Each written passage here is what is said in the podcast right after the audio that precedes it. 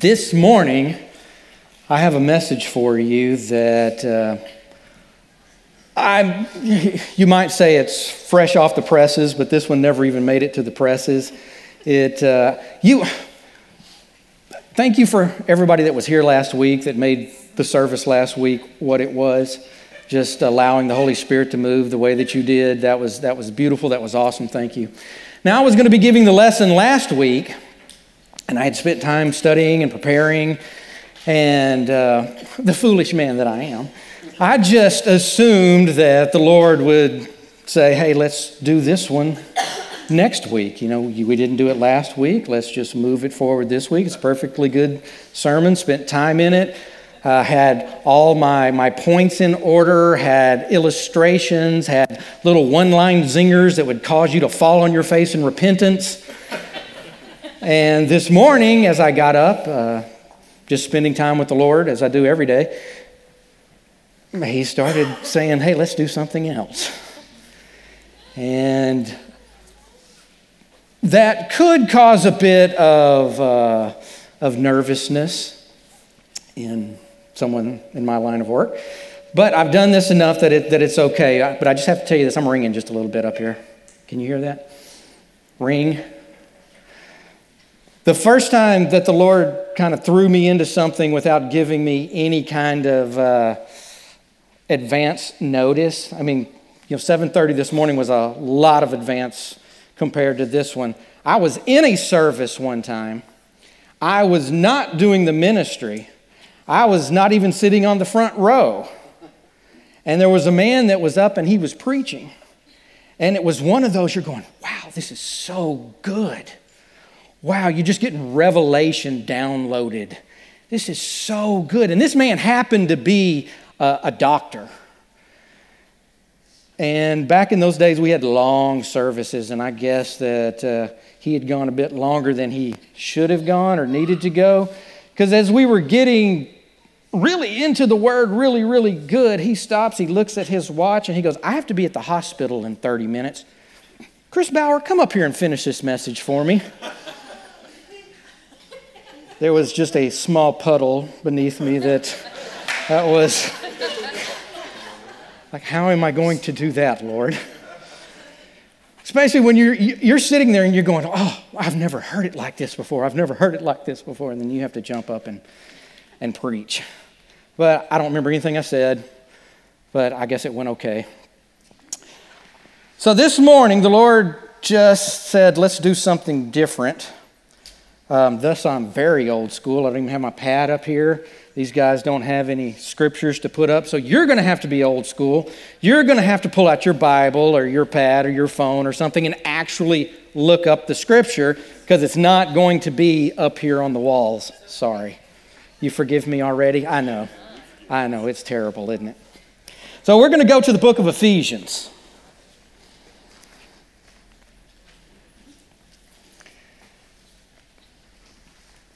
Book of Ephesians, chapter 1. And we're going to go through a couple of passages of scripture here, one in chapter 1, one in chapter 3. This is what we call the Ephesian prayers. Not too long ago, I had started a fast, and the Lord had just put it on my heart to pray these prayers over myself every day. So if I mess up while I'm reading it and I say me instead of you or something like that, it's because I personalize it so much that it just kind of comes out that way. But that does bring me to a point that as we're reading this, don't read it as if Paul is writing this to somebody else. Amen. Read it as if it's being written to you. Because this is a promise to you. These are, these are coming out of the heart of God. This is not just Paul writing, saying, you know, I am so wise and I'm so intelligent, I can just write something really quick here and it'll minister to these, these guys in Ephesus. He was writing under the inspiration of the Holy Spirit, and as he was writing, although Paul may have never stopped to think that the letter he was writing to Ephesus, that over 2,000 years later, that it would still be being used in the body of Christ. He may have never even thought that. You do, you do know that when Paul stops and talks about Scripture and he says all Scripture is given by inspiration, he was really talking about the Old Testament. He wasn't necessarily talking about the things that he was writing. But the Holy Spirit knew that these writings would be taken and they would be put in this book that we call the Bible and we would consider them Holy Scripture. And it is meant to speak to you and to speak to your heart and to bring revelation to your heart as much today as it was in the year that Paul wrote this to the Ephesians. To you. Make this very, very personal. All right? Okay, starting in Ephesians chapter 1 and verse 16 says, I do not cease to give thanks for you. Now, in brackets right here, because I like to draw in my Bible. Is anybody in here drawing their Bibles? I just put, I love getting new Bibles. This is, this is my new Bible. I love new Bibles. They smell good, they feel good. I like new Bibles. So, this is my, my new Bible.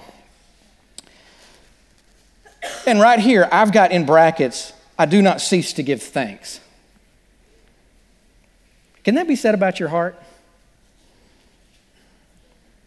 I do not cease to give thanks. There's other places that say, that say, in all things, give thanks. We sometimes are quite spoiled. You know, Roger was talking about it this morning. We have a stripped down band this morning. The lights weren't re- really where we expected them to be just when we were starting this morning. We were having to call people to come up here and put in words for the worship this morning. All kinds of things, all kinds of craziness going on this morning. But in the midst of that, can we just say, Thank you, God? Amen. Not for the craziness, but because you're God. You're good, no matter what. Are we worshipers or are we people that read the words off the wall? If all we do is read the words off the wall, we're never going to connect with God the way He wants to connect with us. He wants people that worship Him in spirit and in truth. He's looking for people that, that it doesn't matter.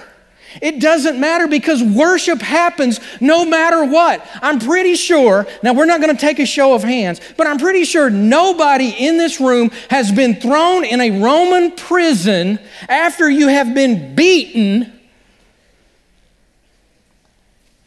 for doing what God told you to do. Yet Paul had been.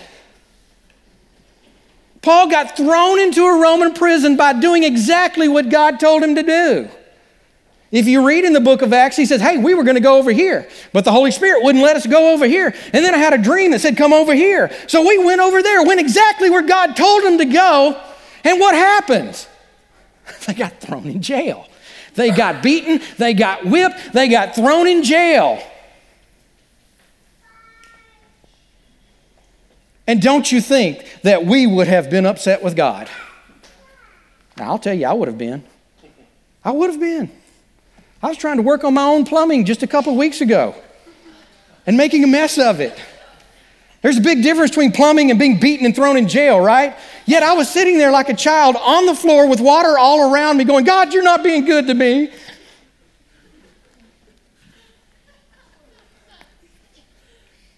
Yet here is Paul and Silas. They've been, this, this is Silas's first trip. He's heard all these things. Hey, you want to go along with the Apostle Paul? It'll be awesome. His first trip, his first stop. they whipped him and threw him in prison. He goes, I'm not going with you anymore. Yet, Paul, it says at midnight, at midnight, I would have already grumbled and complained and fallen asleep. Yet at midnight, it says that they were worshiping.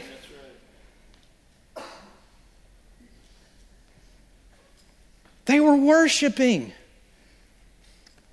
Can it be said of our heart that I do not cease to give thanks? Even when things don't look like they're going my way. I do not cease to give thanks. I'm not giving thanks for the issue. I don't think Paul was going, Thank you, God, I just got beaten. But in the midst of it, in the midst of it, he did not cease to give thanks.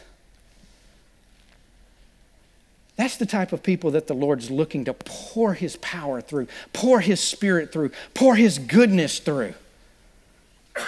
You know why? Because we're not focused on us. When I get focused on me, I get really whiny. When I get focused on me, I get really grouchy. But when we start focusing on others, you know, no matter how bad your situation is, there's somebody you can love on. No matter how bad it is, there is somebody that needs to hear about Jesus through you. So do not cease to give thanks.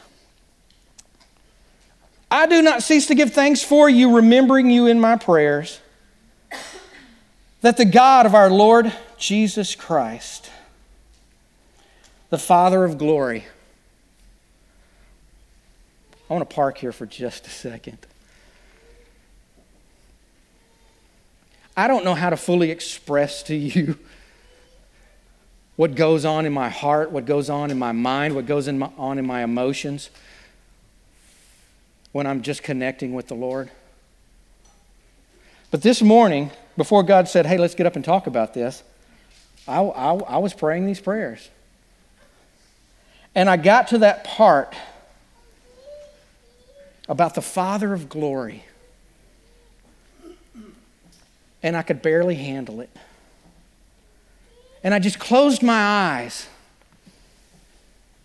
I just closed my eyes and I began to just picture this Father of glory, this, this one that we serve.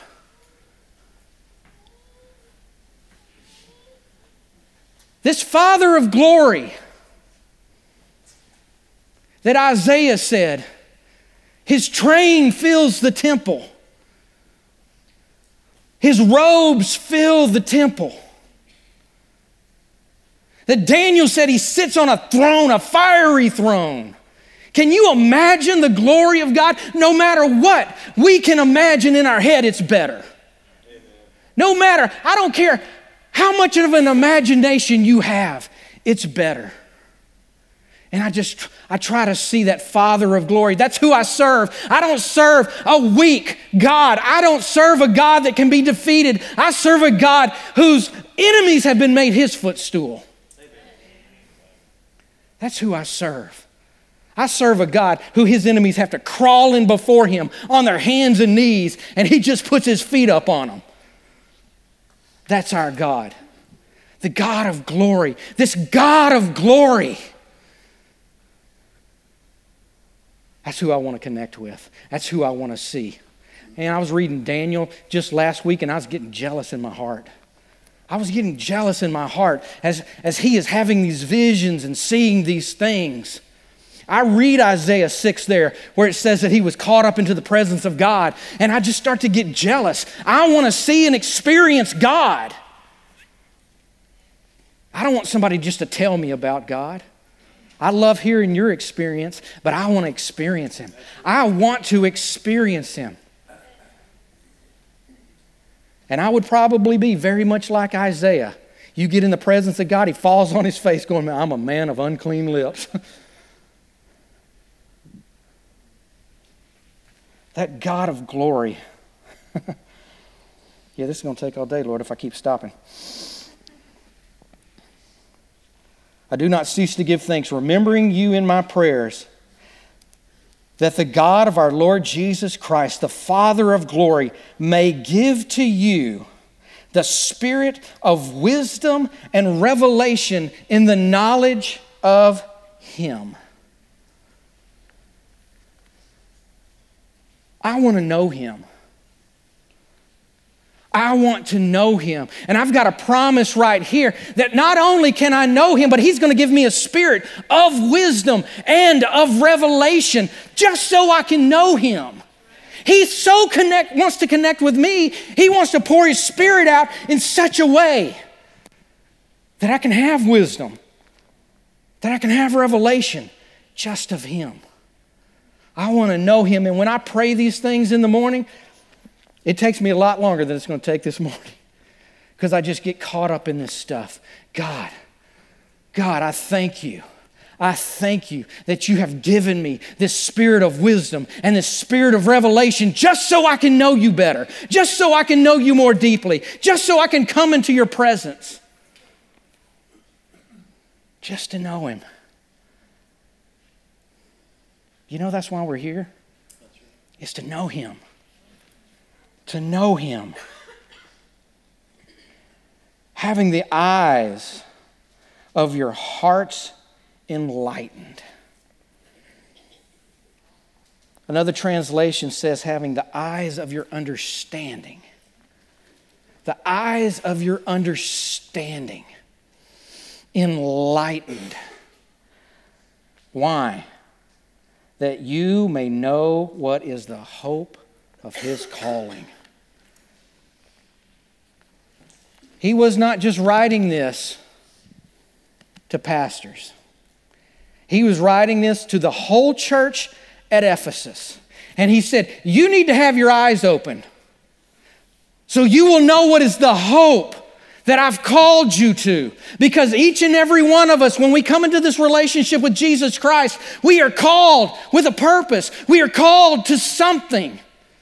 We are called to be a part of the body. We are called to be a part of God's end time army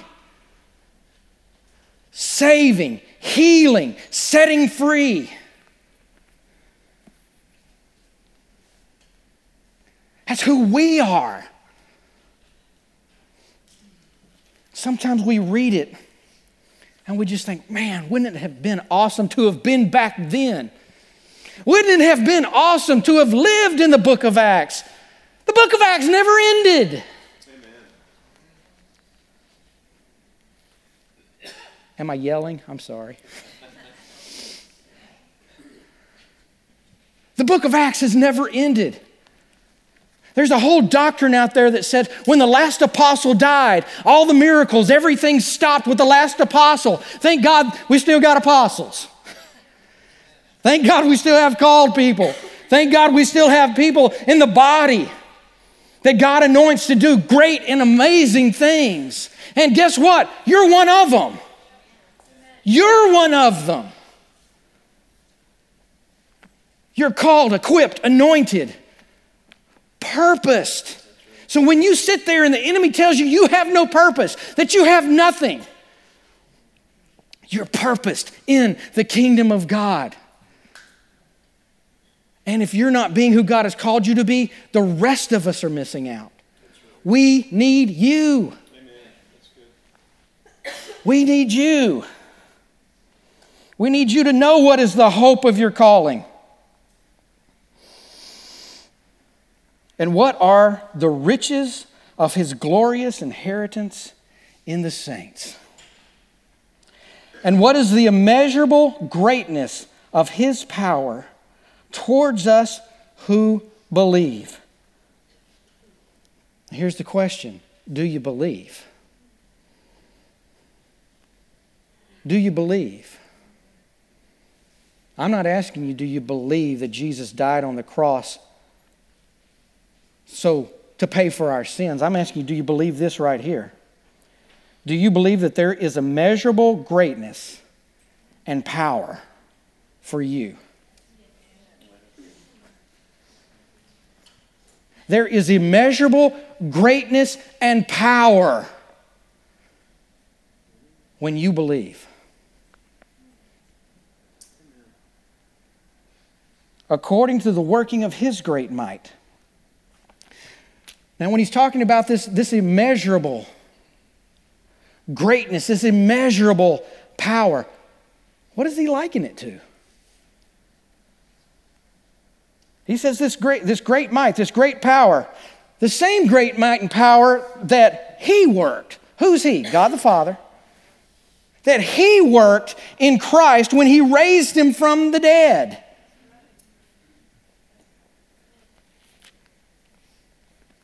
The same, we, we sang the song, said something about resurrection life, right? The same resurrection life that was in Jesus, the same resurrection life that God the Father and the Holy Spirit poured into Jesus to raise him from the dead, now dwells in us. That's scripture if you didn't know. That's Romans chapter 8. The same Spirit that raised Christ from the dead now dwells in you. Man, this is much better than your response. I'm telling you, this is who we've been called to be. This is who we're supposed to be. We're supposed to be. Little Jesus is going around doing the work of Jesus. Now, I'm not saying you're deity. Don't walk out of here saying, well, Pastor Chris said we were all. No. The word Christian means little Christ, little Christian.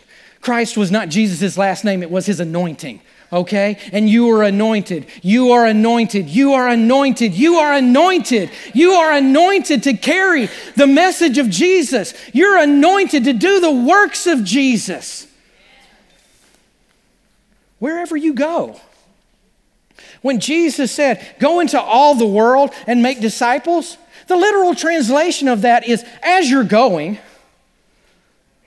as you're going, you don't have to go to the other side of the world to make a disciple. He's just saying, as you're going, as you go, make disciples. As you go, love people in my name. As you go, be who I've called you to be. As you go, be the life, the love, the hands, the eyes, the feet of Jesus. But see, the enemy's convinced you you can't do it. The enemy has convinced you because you've made a mistake or because you don't know the Bible well enough that you can't do it.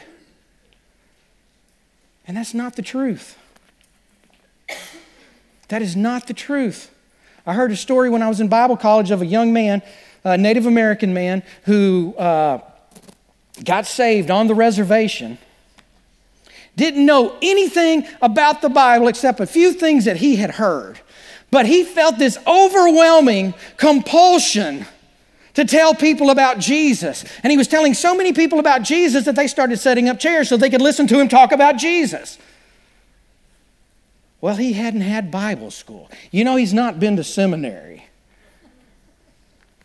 Doesn't have PhD at the end of his name. As Brother Hagin used to say, that stands for post hole digger. Nothing wrong with education. Be educated. But education does not increase the anointing. The anointing was on this young man to, to preach the word, and he preached so hard, people started setting up chairs and listening to him. And this Rhema instructor that was telling this story said he happened to be on the reservation. And he, he stopped to listen to this man. And he said this, this young man was preaching a message about Paul, his wife Silas, and his son Timothy And if that went over your head, Silas was not a girl, okay? He's preaching this message, and this Rhema instructor is standing back there going, Whoa, somebody needs to teach him. But he gave an altar call, and people were getting saved. God can work through our stupidity. I promise you. Here's an example.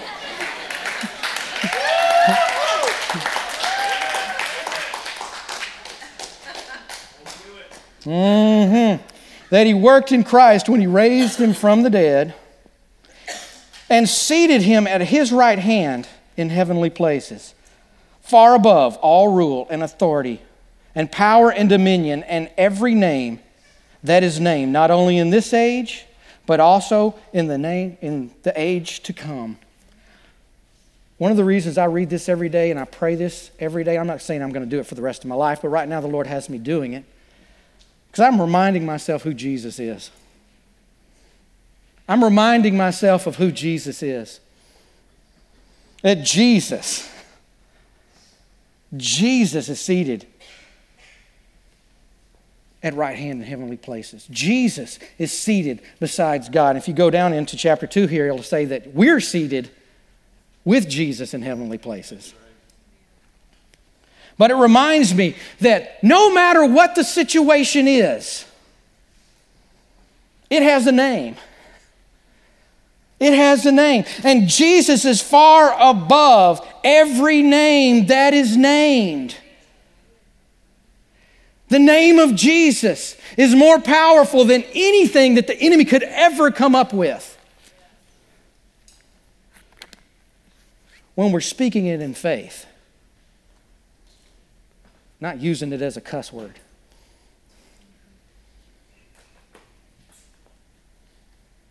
That the name of Jesus is far above anything that you will ever face, that it's all been placed underneath Him. Once again, it says that he has put all things under his feet and gave him to be head over all things to the church. The church, which is his body. The church, which is the fullness of him who fills all in all.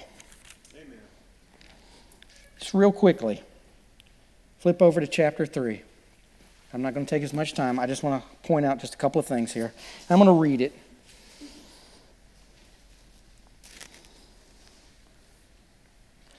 chapter 3, verse 14 says, For this reason I bow my knees before the Father, from whom every family in heaven and on earth is named. In other words, everything finds its identity in God. Amen. Even evil is identified as, as apart from God. Nothing has any identity except how it's identified in God and by God. So everything on the earth, when it says every family in heaven and earth is named, everything finds its identity in Christ, in God.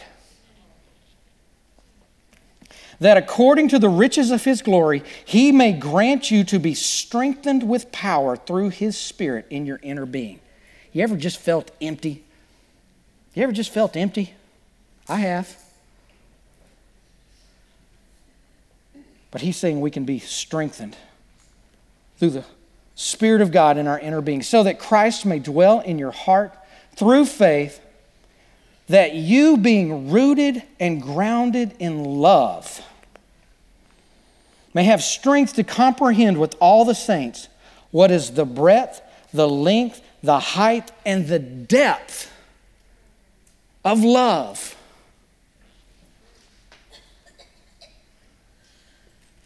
And to know the love of Christ that surpasses knowledge.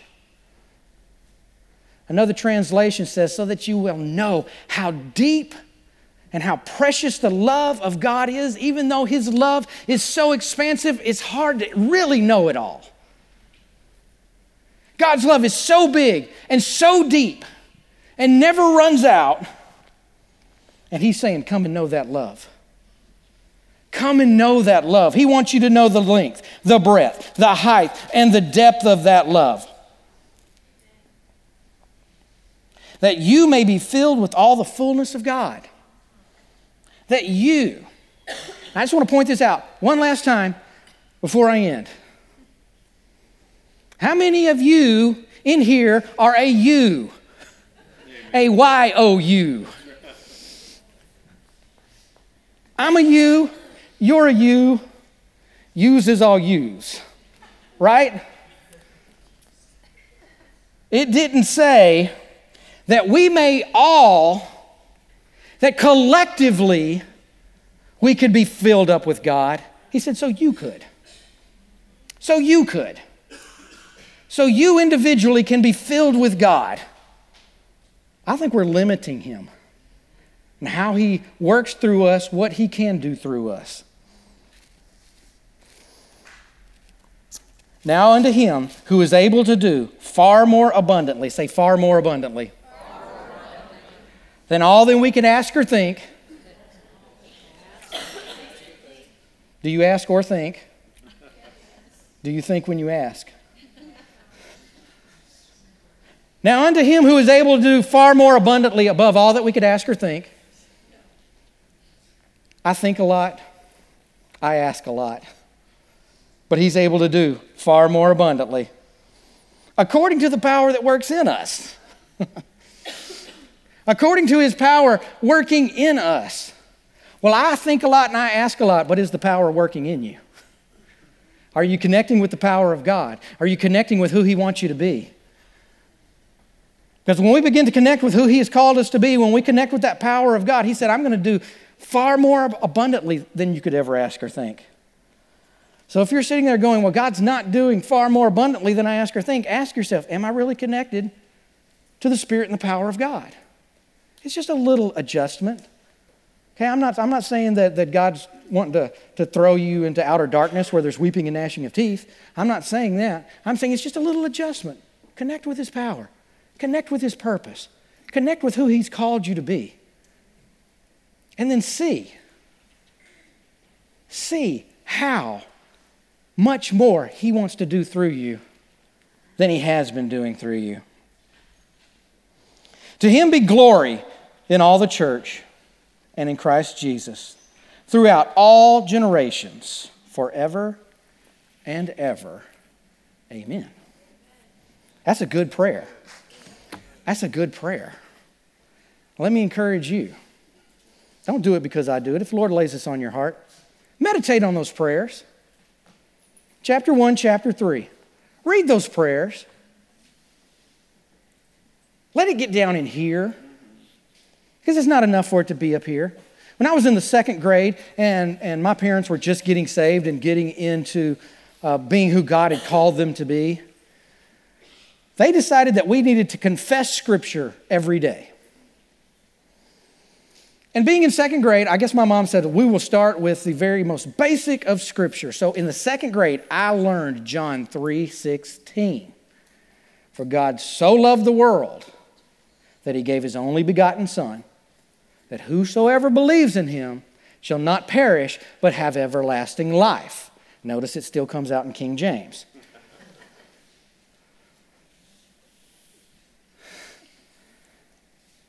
I could quote that scripture in second grade. I got saved my sophomore year of, of college. So, as I heard a preacher say one time, what you confess, you must possess. It needs to be in you, it needs to be live in you. Pray these over your family, pray these over yourself. Nobody has more authority to speak life into your situation than you. Nobody has more authority to pray for your family than you. Pray these over your family. Connect with the Spirit and the power of God. Let Him change the way that you think about